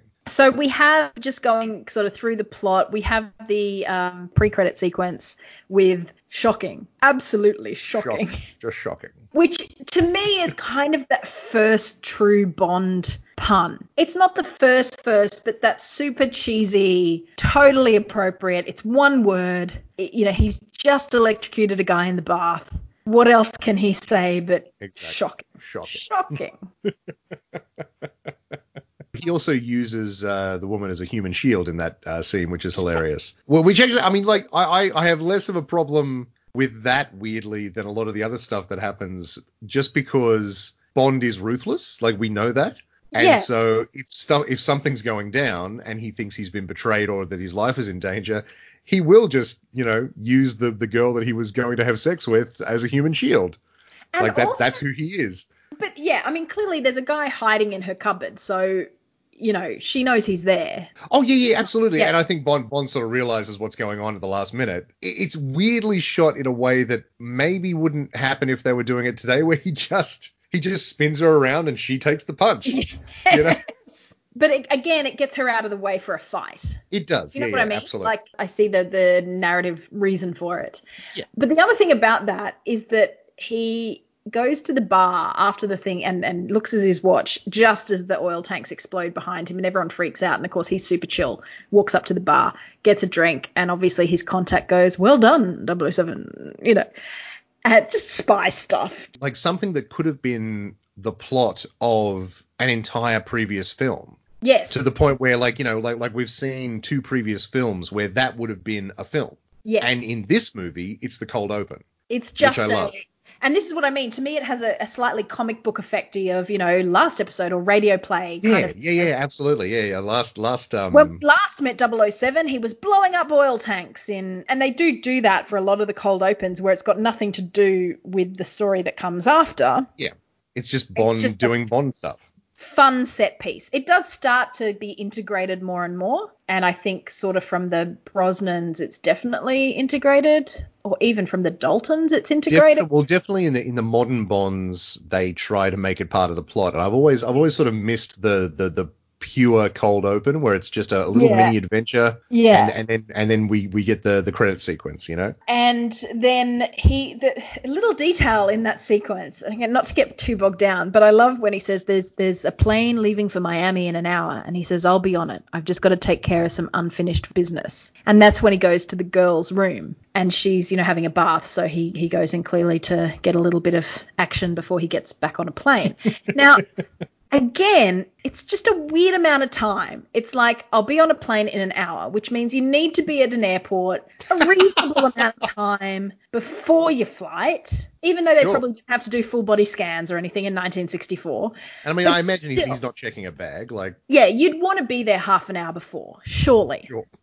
So really, he's only got half an hour. And in this time, he's like, well, I'll just pop in and have some lovemaking time. But that's not a great reflection on his. Do you know what I mean? Like, I always feel like James. Are you say are you saying the fact that he can uh, finish that that quickly is maybe not uh, doesn't reflect well on Bond? at the end of Doctor No and at the end of this film, he avoids being rescued because then he gets to shag on with the girl de jour. You know, his, his whole thing is, well, let's go to a tropical paradise where no one will find us and shag for the next five weeks. you know, that's kind of his his deal. Sure, but in this one, it's like I've just got some unfinished business. Unless the whole point was he knew someone was going to attack and he had to get revenge, which is probably the case. I'm I'm, I'm overthinking it. I'm probably overthinking it. But he took his gun off. Oh yeah, no, no, he was he was absolutely gonna go and go and get laid before he catch, caught his flight. That was Yeah. that was absolutely what was happening. But then that would have been a very like, well, because in Doctor No, when he's shagging Miss Taro, like they've been shagging all afternoon, and then he just goes, oh, the ta- cab's on the way, but I can fit in another quick one. Like that's Bond. The whole like, hey, look, we've had this languid afternoon and we've showered and changed and freshened up, but hey, what the fuck? Let's just go one more time. Um, you know, I just. Anyway, moving on. Um, you think was- it's somehow beneath him? I just think it was, it's a strange amount of time. It's like there'll be a plane to Miami in the morning. I'll be on it. Do you know what I mean? Yes, then you Yeah, can although- go finish your business and you know in, in Doctor No, M says you, you've got a flight to catch at 7 a.m. and he gets back to his flat and he's like, oh, I've got to be up in three hours or whatever it is. And she's like, ah, and he goes, well, I suppose it's three hours. Do you know? uh, uh, There's some time there. Sure. Some yeah. time for some good James Bond loving. I feel like an hour is a bit of an insult. Do you feel sorry for the girl that she wasn't getting like the full Bond? That's right. Yeah, you want to get some full Bond action, some blackmail sex tape worthy Bond action. Anyway, I just have time to think about these things clearly in lockdown. But- so yes, then we have Miami, and we've talked about the the cheating game and the the fact that he then goes, well, I'll just go shag your the woman you've been paying to help you cheat and expect no consequences for that. I'm sure it'll be fine. Nothing bad ever happens when I have sex. The last time I was getting intimate with a lady, a man jumped out of her cupboard and tried to kill me. And I had to And- shove him into. And we a. hadn't organised that ahead of time. And we talked about uh, Sean Connery's romper, and then we talked about him going back to see M.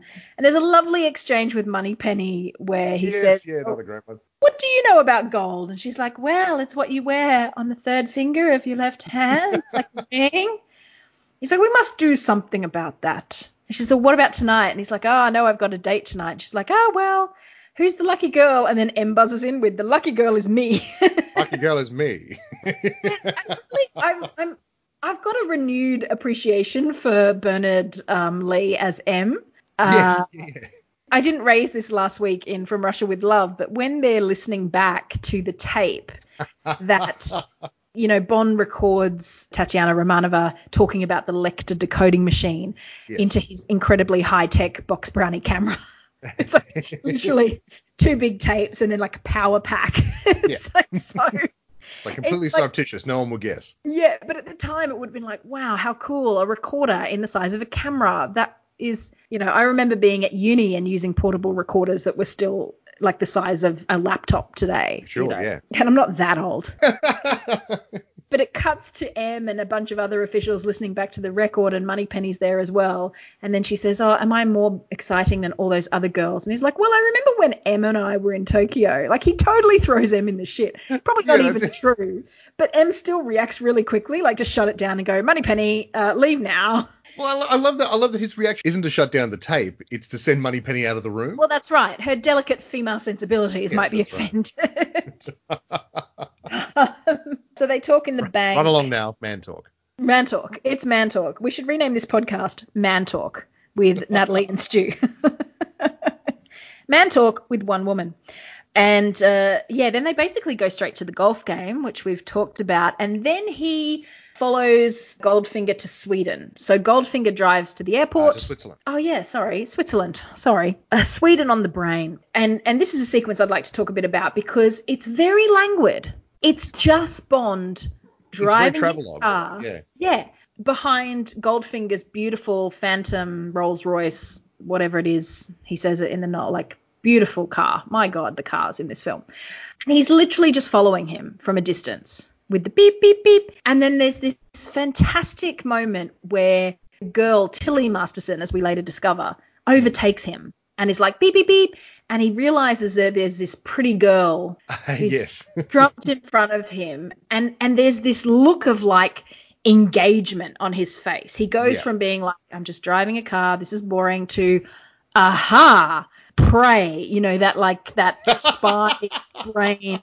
Not sexual prey necessarily but oh this is something interesting. This is something you know for me to chase. He's got that like prey Yes. drive of, I, I, know, I know what you're talking about. Yes. I perked up. But then he goes, no, no, and he settles back and he says, discipline 007, discipline. Discipline 007. You know, he talks to himself. and it's a lovely moment. And then he stops to watch Goldfinger has a bit of a break, you know, looking out over a beautiful Swiss landscape.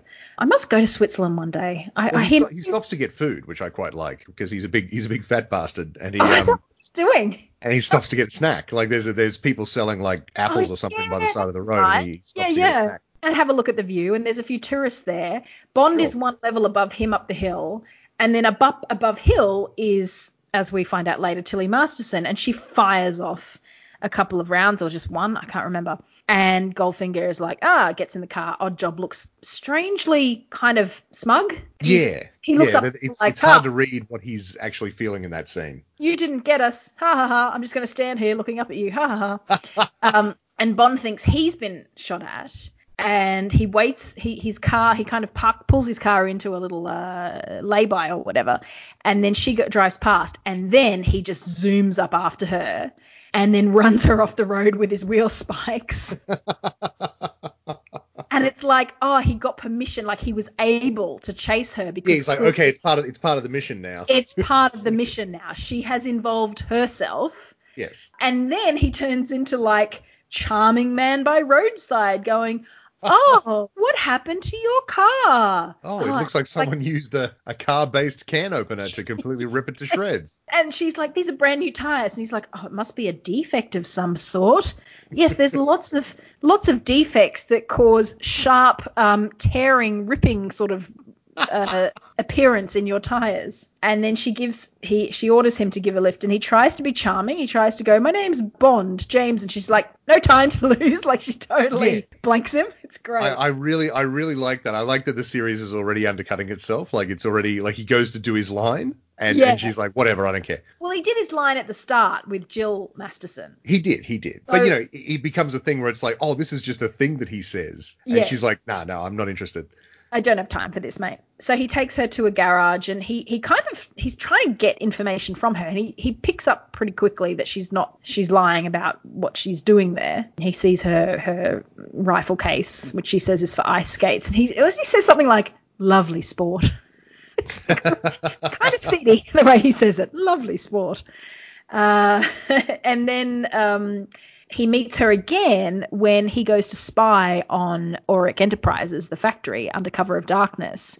And then she rocks up uh, with her rifle and then triggers a, what do you call it, a boundary alert. Yeah, yeah, yeah. She hits a tripwire with the the um, top of her her rifle. What would you call that? The end bit of the not the muzzle. Uh, the muzzle. muzzle. It is the muzzle. Hey, Yeah. I was right. Good words. Or the, or the barrel. The barrel. end top of the barrel, top of the barrel, the muzzle of the muzzle of the gun. See, Australia don't know anything about guns. It's good. It's it's a good it's a good problem to have. Americans listening might be like, what? Uh, I know there's a trigger and there's a sight and there's a butt and there's a barrel and you know that's the basic component of a gun and there's like a, a mechanism thing and you put six bullets in and flick it around and go do you feel lucky and that's all i know all i know about guns yeah so he then sees her realizes it's her and realizes it's his sister he tries to help her but he gets her to run away into the hmm. forest where oddjob then just grabs his hat and totally and just kills it. And that, that's Yeah. what that's where I sort of went. Was all that necessary? like, do we need all this? All And it- this middle bit? Yeah, it kind of wasn't because It kind of not- does nothing. Yeah. I guess what what it does give is this idea that Bond is kind of responsible for two sisters dying. Well, yeah, Correct. exactly. And, and w- whereas I guess in later films, maybe you would expect that Tilly would then be the Bond girl for the rest of the movie. I guess like like she she would be along with him, and that would be like her motivation is she wants justice for her sister. Yes. Um, they just kill her off like pretty much straight away. Yeah. Like he meets her, and then the next scene she's dead, which is yeah, it's crazy. I guess it doubles down on Oddjob's ruthlessness, and it Sure, does. Oddjob show- and Goldfinger. Like Goldfinger is a, a dangerous person to be in the orbit of. Yeah, and and that Oddjob has shown what he can do with his hat, with the statue at the golf club, Yes, and then we see it in action. and then we see it in action. So again, and then he says he says to Pussy later on, he's like, you know, he kills little girls like you. Yes. So I think, I mean, it makes narrative sense that it's in there. It livens up the driving through Switzerland thing. But you could have just as easily cut that because this movie is almost two hours. Like it's, I think it's the longest one so far. They could have potentially cut that down. Like I don't think a modern Bond film would have that languid a seat, a driving Oh no, no, absolutely not. Not not without it- some point. And it's probably for me the bit of spying,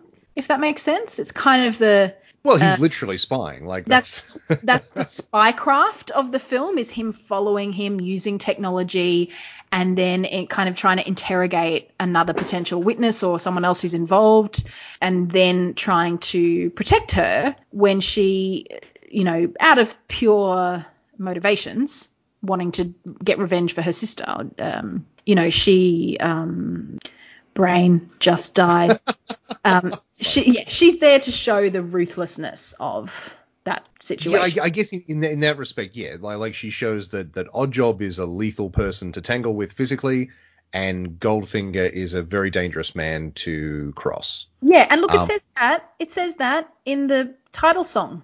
That's that's true. Yeah, He, he loves only gold now. Beware of his heart of gold. His heart is cold. Cold. It's such a cold finger. Yeah, he does. That's because what other rhyme could you have? that does remind me of uh, the Peter Serafinowicz show sketch of uh, Ringo Starr's version of the Goldfinger theme, uh, which if, if you haven't seen it, go go have a look at it. It's amazing. I Uh, can't he- I have. You It's it's one of those. Um, Peter Serafinowicz uh, had a, a series of Ringo Remembers sketches where he plays a spot on impersonation of Ringo Starr. And one of the anecdotes that Ringo tells is he was he was hired to write the theme to Goldfinger. The theme that he writes is a very Ringo song, like I don't know if he's gold or whether he's a finger. Don't ask me, I'm just the bloody singer. You know. and then and then the, the punchline is that uh, it took him uh, eight years to write the song, so by the time it was finished, the movie had come out. It's a great sketch. I, I've ruined it. I've ruined it. Like I've completely told all the jokes, but it's really, really good. No, I st- it's still worth watching anything that Peter Serafinowicz does where he's doing impressions. He's just amazing. He's one of those guys who's gone on to such bigger success. But it's like for me, I'll always remember, you know, those impressions and stuff like that, and the look around me show that he did. The look, Yes, look, look around you. Yeah. All that kind of slightly obscure stuff or you know same with um charlie brooker like i know charlie brooker is Yes. all hot hot stuff now because of black mirror which i have a really it's not even a love hate relationship. It's like a oh, it took him away from the stuff that I really loved him doing, which was like Yeah, the wipes, which was Screen Wipe and, and screen wipe and, news wipe and the yearly wipes. And it took away from that because he got big American money. And it's like, oh, Charlie, he's coming back to do like a COVID 19 pandemic wipe, apparently. So that will Oh, be cool. fun. Okay. That, that's Yeah, that was some news this week. So that will be fun. But it's still like, oh, Charlie Brooker. Oh, hey, did I tell you I saw him in Edinburgh last year on the street? No. So Amy and I were flyering for Love Hate Actually, which by the way, side note, you can now buy as a digital download as a way of um, supporting ourselves during COVID-19, because obviously being in the arts community, it's not a lot of work going around. Uh, so we've made this um, professionally recorded version that we had done. We've put it up as a digital download. If you go to actoract.com.au for $15, it supports Amy and I, and $2 from every sale goes to Best Friends Felines, which is the cat rescue charity that I foster for. So trying to do, you know, a good thing in turn. So good causes. Anyway, we were in Edinburgh flyering and we would go down our flyering strategy, which worked well for us, was to go down to the half price hut, which was near our venue. And so we would put a bunch of tickets on sale for half price and then we would go down there in the afternoon and say to people, hey, instead of walking all the way up into the old town, you can just walk one block in this direction into the new town and come see our show at six. And it's half price tickets. And it was an effective strategy for us. And then one day, because it's right, the Half Price Hut is on Princes Street, and it's right near an art gallery, whose name I can't remember. And I turned around and I saw this very tall, taller than I would expect man, walk past me, and I just went, "That's fucking Charlie Brooker." And I was like, my face just like, "Ha!" And I just kind of panicked because I love him, but at the same time, I haven't watched all of Black Mirror, so I'm a bit like, "Meh." And then I watched him walk up to his wife, who was um, used to be on Blue Peter, and two kids, and I went, "Oh my god, it's it's him. That's that's his wife, you know, That's and they've got him, kids. That's definitely him." And they were sitting on the steps of this art gallery, clearly having a break. They'd been wandering around having a family day in the city, and I raced over to Amy, who was flying on the other side, and I went, "Oh my god, Charlie Brooker." Just walked past me, and then Amy flipped out because, of course, she's a huge Black Mirror fan. Um, like I'm early Charlie course, yeah. Brooker, and she's like more She- recent Charlie Brooker. Yeah. Massive to the point where she did a sketch comedy show at the end of last year called Slack Mirror, which was all sort of inspired by technology. And she was like, "Oh my god, I'm writing a sketch show inspired by his TV show." And oh my god, what do we do? And I went, to, "Should we go try and say hello? Try and take a photo? What do we do?" And I was like, "But he was there with his kids. I don't know. What do we do?" Do- And we just had this like five minute loop of do we go? What do we do? Where's he? Albert. And then, of course, by the time we went, let's go look, he was gone. you know, he and his wife had picked up their Made kids, whatever, gone into the gallery or wandered off. And I was like, oh, and then we were kind of relieved. It was like, uh, I'm sure he would be lovely, but we'd have to kind of, we're doing a show and we're from Australia and we, we like your stuff and oh my God, you're amazing. And can we take a photo with you and put it on our socials? And oh my God.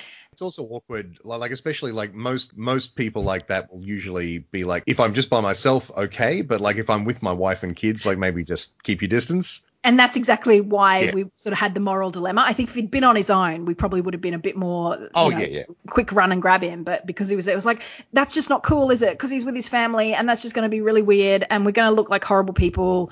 And, and then it's like, but when else in our lives are we going to be standing there while Charlie Brooker walks past? And then he was gone. So why did I bring this up? um, I'm trying to remember. Moving on, because we, we, we do need to wrap it up. And I would like to talk about Pussy Galore. Yes, obviously. Possibly the most on the nose Bond girl name of all time. You think? Like I, I don't know. I mean, I'm trying to think of one that's more. It's basically it's not even really a double entendre. It's like a single entendre. Oh, yeah, yeah. like You don't think Holly Goodhead from Moonraker is? oh, that's uh, true. I had forgotten about that. No, I think Pussy Galore is. And I was reading that um, they there's a great story about the American censors were they did think, oh, should we change the name to Kitty Galore? And then they thought, well, hang on, if you're seeing this film and you see the name Pussy Galore and you're a kid and you know that, well, there's clearly things way wrong than us using that name. Do you know what I mean? It's like if you uh, the name Fanny used to be very popular and it wasn't Yes. really a thing. But if you called a kid Fanny now, people would be like, "Really, dude? You, you're calling your kid Fanny?" But hundred years ago, it was an incredibly common name. It's like all Uh, those kids who were called coronavirus. Yes, very very popular. Um, was it there Tom Hanks who sent a typewriter. There was some a kid called Corona apparently, and and Yeah. yeah, And you just know that that kid was named after the beer. You just know. absolutely yes. That the kid was like- named after the beer, and, and he lives on the Gold Coast, so absolutely that's what happened. Oh, really? It's an Australian. yeah, yeah, yeah. That, that's an Australian kid. Oh, God, that makes it Um, worse. Corona, get in the house, Corona. Stop hanging out by the bins, Corona. we name children awful things in this country. It, it's, it's it's terrible. Can you imagine naming the other kids? Oh, this is Corona, and this is our daughter Vodka Cruiser, and um, anyway, so my extensive list of alcohol types. yeah, I was about, I was about to say, yeah, I was, I was thinking of, of different uh, alcohol names. I'm like, oh, it's too late in the night. It's fine. um, this is this is my cousin Pinot Noir. I don't, don't know. That's probably happened. That has probably happened. Yes. So Pussy Galore, they tried to name her Kitty Galore, and then they said, you know what? People are going to know or they're not going to know, and it shouldn't she's called. Pussy Galore in the book, right? Yeah, yeah, yeah. And it was only the American censors who were a bit iffy about it. And apparently, Guy Hamilton, the director, said how they got around that was they took the American censors out for like this big fancy dinner and then told them how much they uh, were supporters of the Republican Party. and, then, and it got through. They're like, oh, you seem like a stand-up guy. Yes. So they just lied. Or well, Wow. maybe they were. I don't know. But they just basically sucked up to Republican conservatives and went, oh, no, we're big supporters of family values. But they weren't allowed to use Pussy Galore on any advertising or in any like press. It had to be Miss Galore. So um, they weren't allowed to kind of use it that way. But in the film, it was fine. I, I assume Pussy is like a nickname. You know, like an acquired well, you don't you don't think that's that's the name her parents gave her? I, I just feel like maybe it was Penelope or something, and then she got the nickname Pussy as a kid.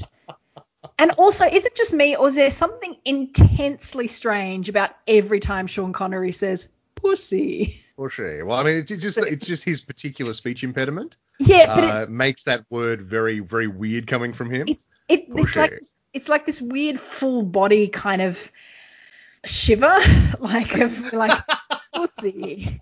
Particularly when he's talking to, it's like, oh, pussy. Like when she pull, he's listening in on uh, Goldfinger's plan, and she knocks him over or pulls him over, which I think was a man. I think because like if you look at that scene where these two hands come in and like yank his legs out from under him, they're clearly like big man hands. I feel like that was a stuntman wearing like the same jacket as she did. Just Sure. have a look, like go back and compare it. It's kind of freaky. But they, uh, she pulls him down and then he turns around and goes, he looks kind of actiony and then he sees her and just goes, bushy. it's just like, oh, it's, it's not an awful thing, but it's also not pleasant. It's this weird, this weird mixture of feelings. It's, it's not it's not the most fun thing to hear Sean Connery say, and normally normally hearing Sean Connery talk is great.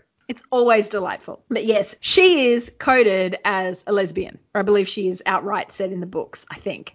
Yeah, I, I, I was about to say I'm I'm pretty sure they never actually say like that she's a lesbian. Like like the the previous film, they just do a lot of winking where she's like, Yeah. you know, you can turn off the charm. I'm immune. I'm all that immune. Sort of. That's right. And I never really got that as a kid. It was just like, oh, she's immune because you're a fuck boy. Like that's why she's immune.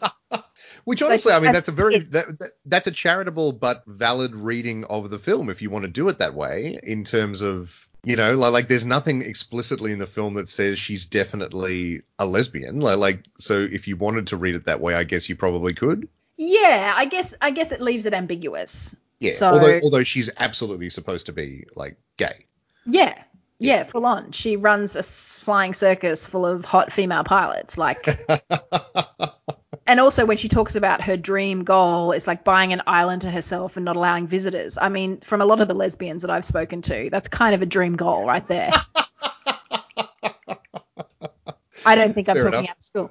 If you are a lesbian, once again, please feel free Call to call in. in. But just from yeah, some of the, it's like, well, look, as long as there's a hardware store, uh, you know, on the island, there'll be lots of projects and some cats. Again, stereotypes. I'm sorry. Uh, feel free to to boot me off uh, my own podcast. But yeah, so this is the interesting thing because Goldfinger tells her at one point, when they realize that Felix Leiter and the CIA are kind of bumblingly spying on them, he's like, make sure they see that Bond doesn't need any assistance. Would you go change into something more comfortable and, you know, show him a good time, sort of thing? And she goes, oh, sure, business before pleasure. And up until that, her attitude to him has been like, uh, no, fuck you. You know, he wakes up and it's like, who are you? And she says, my name is Pussy Galore. Like, and I he must goes, be dreaming. I must be dr-. like classic line, classic line.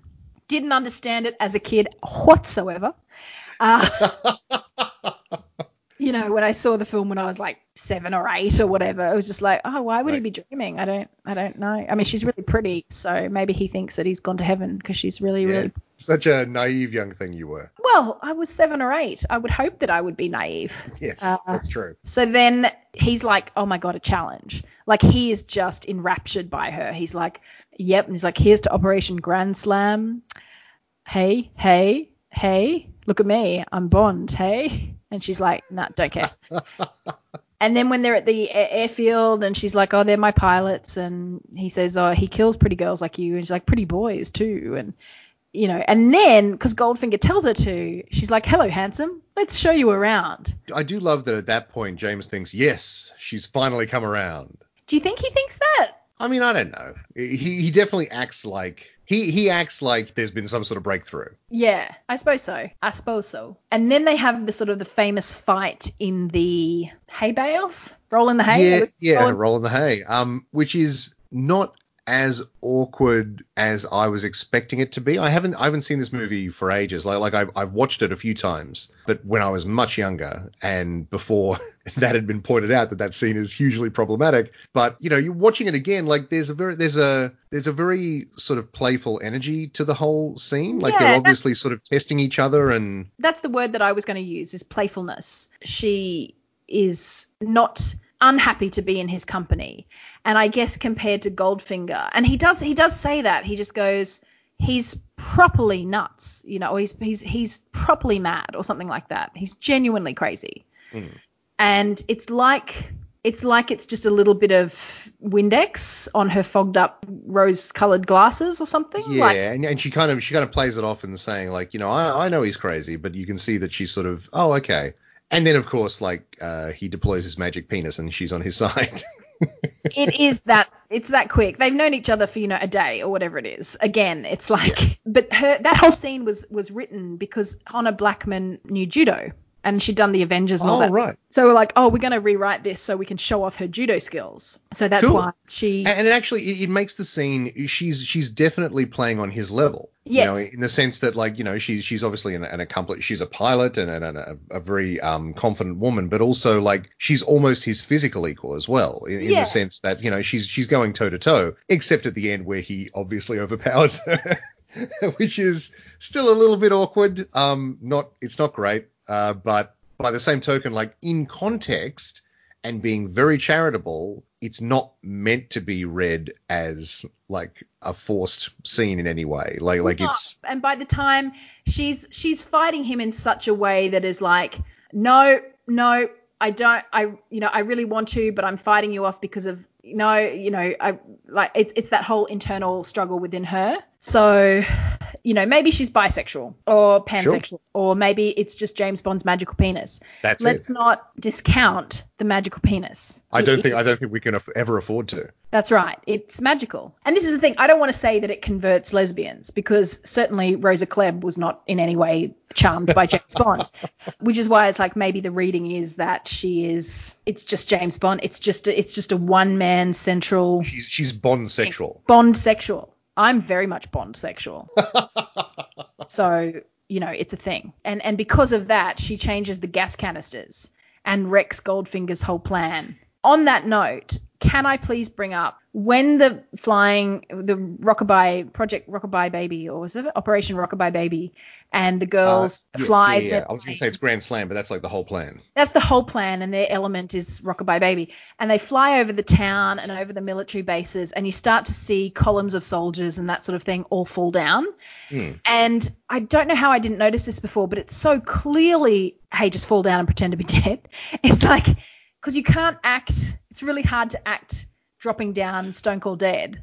anyway. You have to just kind of slump, and they all kind of slightly bring themselves to the ground. I th- maybe I'm reading too much into it, but the nerve gas just works like quicksilver. It's literally like it'll fly over, and the planes are still high up in the air, and they they literally just collapse. Well, that was a, the that was the thing that um, and and I, may- maybe I'm giving the movie too much credit because it seems like if you were, you know, if you were pretending that the nerve gas was affecting you, but actually it wasn't, maybe that explains why everyone, you know, just immediately falls over when the planes go over. Whereas, like, I, that's the one sort of bit where I'm sort of like, that, that stretches my stretches my credulity somewhat, and I remind you that this is a movie with a laser in it. Yes. Um, but it's also like th- they got the word out to every surrounding army Yeah. base, house, everyone. Okay, when these planes fly over, and you might not hear them because they're small planes and they're flying relatively high, uh, but when they fly over, fall over and pretend to be dead. yes.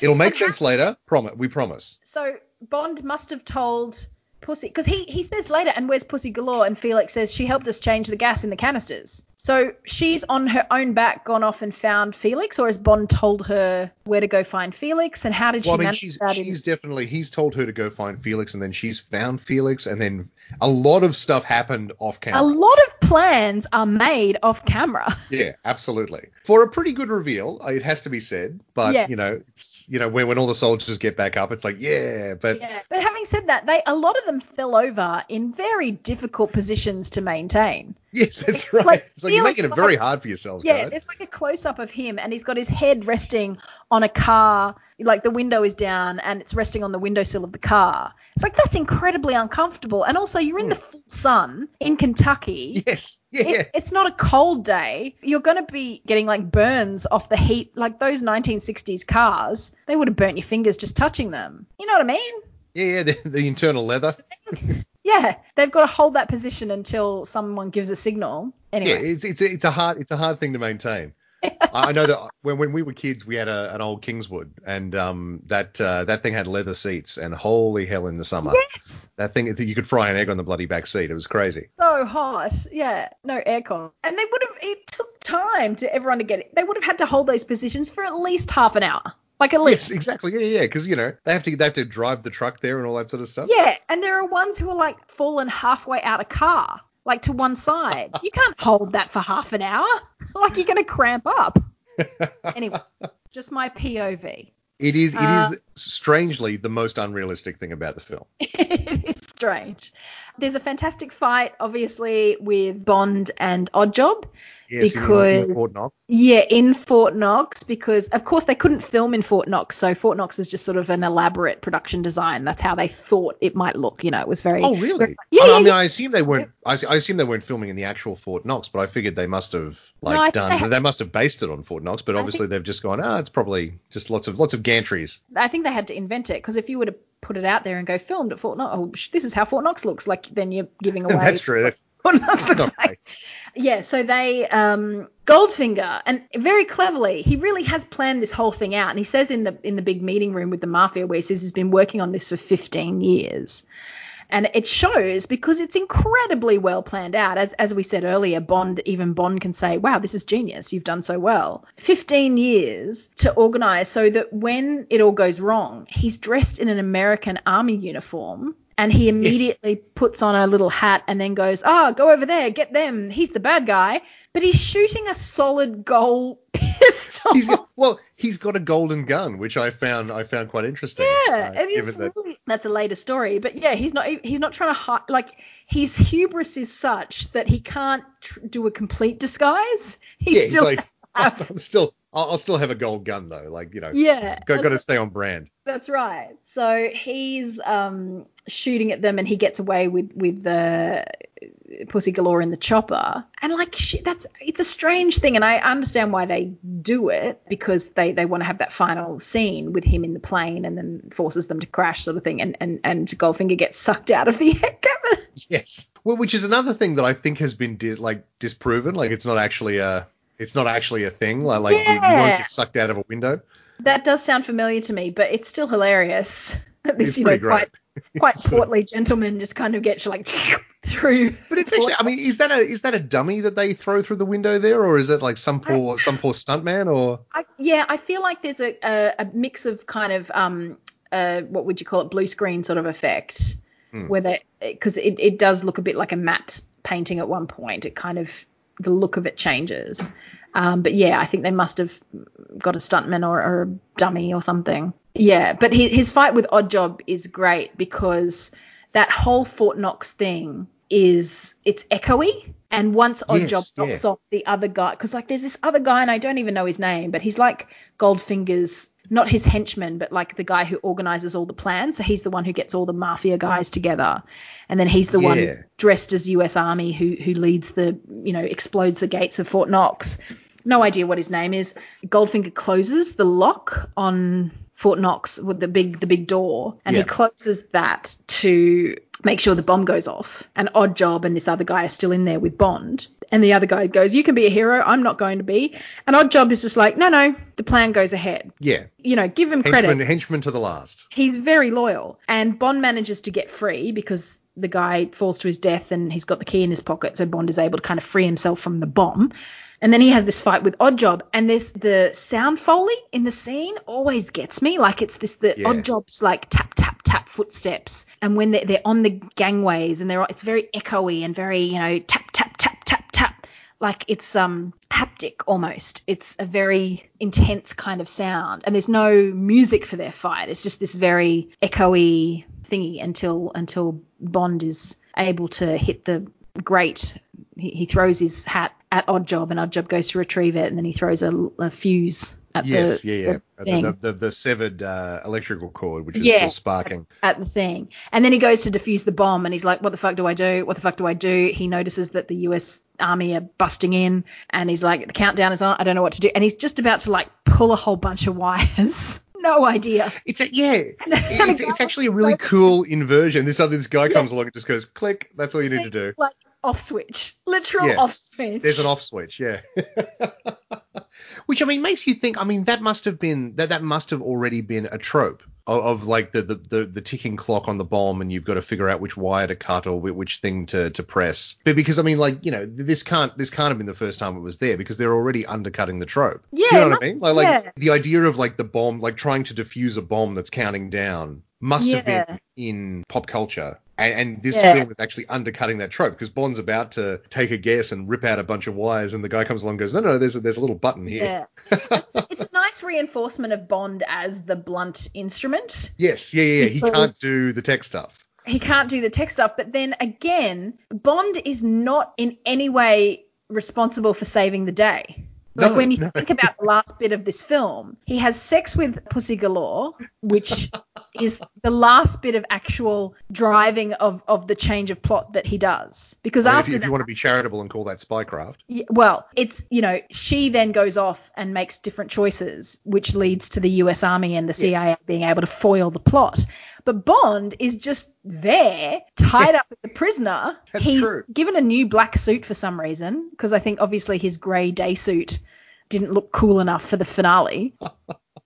Because he's literally just a dude in a three-piece suit. So Yeah. like, well, if we put him in a black suit, he kind of looks like a spy again. But he's taken into Fort Knox, chained to a nuclear bomb, locked to a gantry. Like he's got no way out, and then he's he's able to get himself free and kill Oddjob. Okay, he does that, but he can't defuse the bomb. Like the, he doesn't save the day in that sense. He's just oh, other people come in. So it's really interesting because generally it's Bond who fires off the final shot or gets in the you know or can defuse the bomb or or helps the person defusing the bomb by true, giving yeah. cover like he does in in um the world is not enough with the Christmas Jones like she's the one fixing bombs he's the one kind of giving cover and that sort of thing um, but he is the blunt instrument he can't do everything but he doesn't do once he's he's kidnapped and on the plane he has little moments of escaping you know he escapes from his jail cell at the Yeah. Stud ranch goes and listens to the plan and then gets recaptured, Gets and they put like ten guys as his guards. guys it's a great comic moment like it's a really funny comic because it's a purely comedic moment too. Like like it's Yeah. played purely for laughs. Very very fun. And I, I can't think what what else there's still so much more to this film but we're already kind of at a two hour podcast so we should probably wrap up. Oh the plan. Oh my god sorry. We have to talk about the plan with Oh, the yeah, master. sorry. oh my god. Hey what do you bring? I don't work with chicago. I don't work with new york. What's a west side chapter? You know these great mafia guys that he's been using to get all the stuff for his plan and now is able to say, hey, look, you can take a million today or have 10 million tomorrow. Again, by today's standards, laughably small amounts of money, Yes. but you know, for the time. And then Mr. Solo says, I'm going to take my money and go. And while he's out, get because the other guys are kind of coming round to the plan, you know, because Yeah, they're like, yeah, yeah, we're gonna we're gonna raid Fort Knox. yeah, so full of his own bullshit that the others are going, maybe he can do this. Like, he might just be crazy enough to do this. And Mr. Solo's like, nah, I'm out of here. And so he goes to say goodbye to him. And then the assistant guy, not Oddjob, but the other assistant guy, then just closes off all the airway, air, air through to the room hmm. and poisons them all hmm. with Sure. the nerve gas. And like, It's so a very strange moment. It's like, oh, uh, ok- okay. he gets them all in there to talk up his plan and then kills them all anyway. Uh, along with along with purpose-built models that rise from the floor. Yes, he spent so much, so much time having. I guess, a- I guess you know he's, he's prepared the presentation. made. a billion table made with so many knobs and dials. Uh, flipping over to reveal the topographical maps. The floor slides open. He's had that stud built with a sliding floor and hidden, and all this effort to then just tell his plan to these people and then kill them, which leads me to the only conclusion that I can draw from this Mm. is that Auric Goldfinger has a sexual kink for telling people about his elaborate plans and then killing them before anyone can act on them. And and that moment is his intense sexual gratification. right. And that's almost what he did the whole thing for. The whole gold being, you know, Absolutely. neutralized, that was kind of like a secondary bonus. But the whole aim was to get a, a- an elaborate enough plan that he could pull in a bunch of respected gangsters, show them all how much better he is than them, and then kill them. And then have the greatest solo night of his life. Sure. And that's the I only mean, thing. look, it's the it's the only thing that makes sense. It's the only thing that makes sense. Because he has no intention, clearly, of letting them leave the room. He has no intention. He's not even trying to recruit no, them. no, no, yeah. Because they're all I, mean, he is. I mean, he does the whole pitch, and then he just kills them. So, Yeah. I mean, what other explanation is there that he gets off on this shit? it's just a massive kink. And look, no shade, you know? I'm not trying to kink shame Goldfinger. Not kink Shame and Goldfinger. No, but it's just a bit silly. but it's Bond, you know? It's it's fantastical and out there and all the whiz bang like woot woot woot woot dun dun dun dun dun beep doop doop doop doop like all of that knob twirling and uh, not to talk too much about pussy galore again. Uh, but yes it, it's bond you know what can i say? Final thoughts um, look, you know, this film is classic for a reason. It's actually good. Like, you know, we, it's it's of its time, and it is wildly more disrespectful to women than the last two films somehow. But it's also um like it's also really fun. The action's great. Sean Connery is, has not been better. He does the the the ruthless Bond very well, but he's he comes into his own when he gets to be a bit playful and that he that that really seems to suit him a lot more. And yeah, he just he, he Connery is living the role. The film's great, and Goldfinger loves gold. And what more do you need? he loves gold stu He loves gold, Natalie. only gold Only he gold, only gold only gold because his he heart loves is. gold and hold the note hold the note Hold, hold it, hold it. Can't quite get there. Have you What's noticed like she kind of she kind of falters right at the end? no she does not she's shirley bassey thank you very much Well, well, she doesn't falter, but but she cuts it like just before Yeah. the. dun, dun, dun, dun, dun, dun. So good. I love that song so much. Fantastic. Just and watching it again, and he's shocking, shocking. He walks out the door, and then it's just that bum, bum, bum. Like it just, it's a wave of sound that just hits you. It's so good, so good. It is Um, good. well, with that, let's wrap up. Because this is another long one. This was always going to be long. It's it's a big it's a big film. It's a big film for so many reasons, and we'll start to see now with Thunderball because next week we go to Thunderball, which brings Spectre back into the whole situation. This was a break from Spectre. Goldfinger doesn't have anything to do with Spectre, from what we know, but he's a standalone villain, obviously working with the Chinese to get a dirty bomb, sure, but Which, when you think about it, is really interesting because like the first two films were all about Spectre, and then the third one they're just like, oh yeah, and also there's this weird uh, rich guy who loves gold. yeah, it's like a little detour, and Yeah. then they back to Spectre for Thunderball, and you only live twice, and uh, and even on Her Majesty's Secret Service, really. So um, it's really, really fun, and I love it, and I will always love it, and it's always in my top probably three Bond films. So yeah, Yeah, I it mean, it's definitely up there. Well, well, having said that, we need to quickly do the ranking. oh my god, our list, Um, our ranking. Yeah, list. yeah. I mean, I, I don't think we'll have to take very long to place this one. uh, pretty sure it's topping both of our lists. It goes to the top. It, I it briefly, I briefly Yeah. flirted with maybe putting From Russia with Love above it uh, because look, I, I really liked From Russia with Love. I wasn't expecting to, and I really liked it. I was like, that's actually this is a great movie. I, I really had a, a lot of fun. And like, uh, God, I've forgotten his name already, but the the the um, Bond's offsider in that movie, Kerim Bey, uh, Yes. is is great. So great, like, like really really good, and and a, a type of character we don't get very often in the Bond franchise. You know, there's a lot of good stuff in it, like, like it, and like the train fight, and and it's all good. But Goldfinger's Goldfinger, man. You can't you can't deny that. That that, that And- goes to number one easily. Yeah, and this is why I say it's not perfect because, as I said, in the whole of Act Three of the film, Bond is kind of neutered. Yeah, Um, yeah, yeah. But then the whole start of it and the you know the puns and the girls and the golden girl and you know there's just so many classic images and again and this is why the Bond films really you can rank them technically or story or whatever but then it's, for me there's a real emotional element and I'll be Hmm. very upfront about that because some people will be like how can you rank this higher than this and it's like I'm sorry but I am going to be ranking a No, film that, that's I, I can't wait for that. it. I can't Yeah. wait for that. so oh well this is great we now have three we're starting to get real lists Yeah, absolutely. we'll and I think start- are, are our lists identical still? Like like you put mine is no, Gold, yeah. Goldfinger from Russia with Love, Doctor No, and your Yeah. Goldfinger, Goldfinger, Doctor No from Russia with from Love. Russia with Love. Okay, that's and, interesting. and purely that emotion of Doctor No. You Yeah. know, again, I can see that that from Russia with Love has Ali Kerim Bey, whom I adore. But yeah, there's just something about Doctor No as that first one that you know. Again, it's That's true. really and I could change. I mean, do we have rules on where we if we can change? like, I mean, suppose- maybe if you, if you if you rethink it later Rethink on, like we can always we can always reshuffle. Yeah, that's right. So anyway, thank you so much. I've been getting some lovely feedback on the podcast so far. Hopefully, Yeah, people thanks, guys. Thank you for listening. Yeah, thank you for listening. We know it's a long listen, but look, there's time, I guess, at this point in the world. People might have time to listen to lengthy podcasts about James Bond. Um, but yes, if you do have any thoughts, um, you can find uh, facebook.com slash Natalie's Throne, where you'll find links out to, um, well, it's nataliebochenski.com. Uh, you can find the, the, the written accompanying um, essays to these podcasts linked through. Disco Stew on Twitter. I'm uh, at Girl Clumsy on Twitter. Talk to us there. That's great.